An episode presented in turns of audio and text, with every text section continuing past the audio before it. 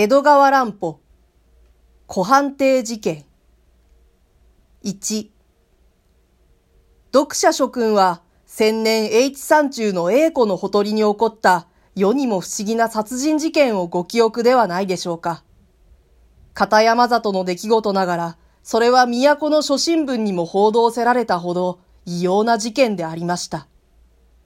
ある新聞は、A 子藩の怪事件というような見出しで、またある新聞は、死体の紛失云々という好奇的な見出しで、相当大きくこの事件を書き立てました。注意深い読者諸君はご承知かもしれませんが、そのいわゆる英古藩の怪事件は、5年後の今日まで、ついに解決せられないのであります。犯人はもちろん、奇怪なことには被害者さえも、実ははっきりとは分かっていないのであります。警察ではもはやさじを投げています。当の湖畔の村の人々すら、あのように騒ぎ立てた事件をいつの間にか忘れてしまったように見えます。この文では事件は永久の謎として、いつまでもいつまでも未解決のまま残っていることでありましょう。ところがここに、広い世界にたった二人だけ、あの事件の真相を知っている者があるのです。そして、その一人は、各言う私自身なのであります。ではなぜもっと早くそれを発表しなかったのだと、読者諸君は私をお責めになるかもしれません。が、それには深いわけがあるのです。まず私の打ち明け話を終わりまでお聞き取りください。そして、私が今までどんなに辛い辛抱をして沈黙を守っていたかをご了察が願いたいのであります。2さて、本題にいるに先立って、私は一応、私自身の世の常ならぬ性癖について、また、私自身レンズ鏡と呼んでいるところの一つの道楽についてお話ししておかねばなりません。読者諸君の常として、その不思議な事件というのは一体全体どんなことだ。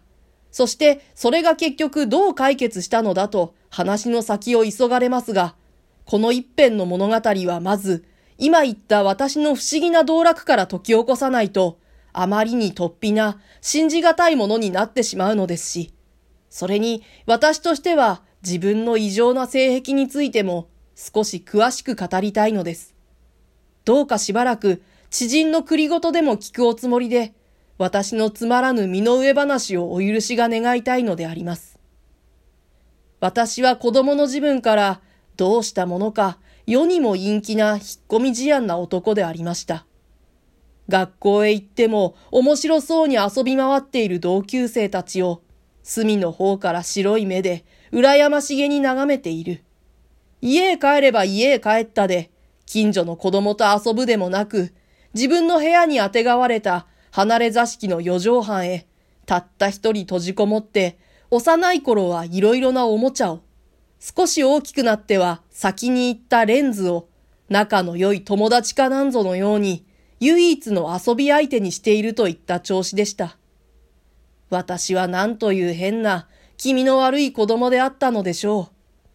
それらの無生物のおもちゃにまるで生あるもののように言葉をかけていることさえありました。時によってその相手は人形であったり犬張り子であったり幻冬の中の様々な人物であったり、一様ではないのですが、恋人に話しかけでもするように、くどくどと相手の言葉をも代弁しながら話し合っているのでした。ある時、それを母親に聞かれて、ひどく叱られたことも覚えています。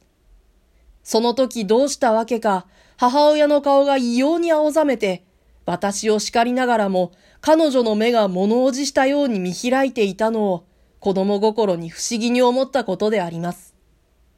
それはさておき、私の興味は普通のおもちゃから幻灯へ、幻灯からレンズそのものへと、だんだん移り変わっていきました。宇野浩二さんでしたかも何かへ書いていましたが、私がやっぱり押し入れの暗闇の中で幻灯を映す子供でした。あの真っ暗な壁の上へ悪夢のように濃厚な色彩のそれでいて、太陽の光などとはまるで違った別世界の光線で、様々な絵の現れる気持ちは何とも言えず魅力のあるものです。私は食事も何も忘れて、ゆえん臭い押し入れの中で不思議なセリフをつぶやきながら、終日幻冬の絵に見入っていることさえありました。そして母親に見つけられて押し入れから引きずり出されますと、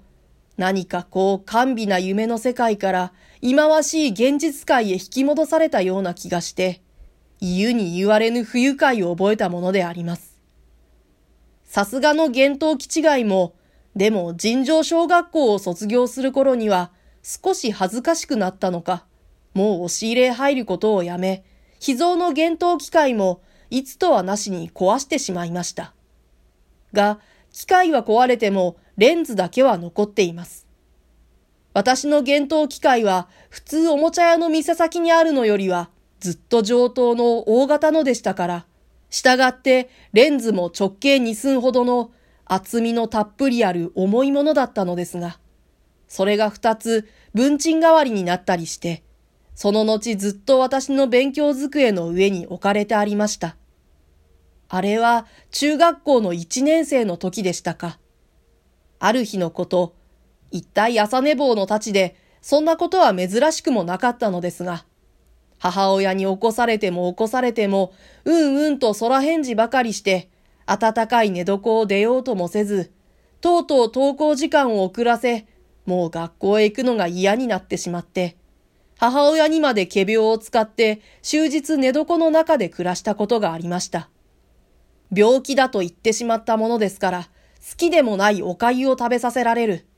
何かやりたくても寝床を出ることはできず、私はいつものことながら、今更学校へ行かなかったことを後悔し始めました。私はわざと雨戸を閉め切って、自分の気持ちにふさわしく部屋の中を暗くしておきましたので、その隙間や節穴から外の景色が障子の紙に映っています。大きいのや小さいのや、はっきりしたのやぼやけたのや、たくさんの同じ景色が皆逆さまに映っているのです。私は寝ながらそれを見て、ふと写真機械の発明者の話などを思い出していました。そして、どうかしてあの節穴の映像のように、写真にも色彩をつけることはできないものかなどと、どこの子供も考えるような、夢のような、しかし自分では一角科学者ぶったことを空想するのでした。やがて見ているうちに障子の影が少しずつ薄くなっていきました。